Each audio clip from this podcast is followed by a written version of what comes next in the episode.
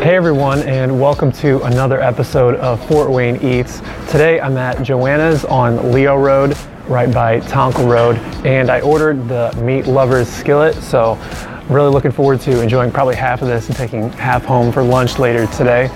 But yeah, these people have a ton of reviews on Google, over 700, like a 4.7 star review. So it's close to where I live. I mean, it's great food. I've had it to go. It almost tastes even better, you know, after it's been put in the microwave again. So Joanna's on Leo Road by Tonkel on the northeast corner of Fort Wayne. So see you guys later.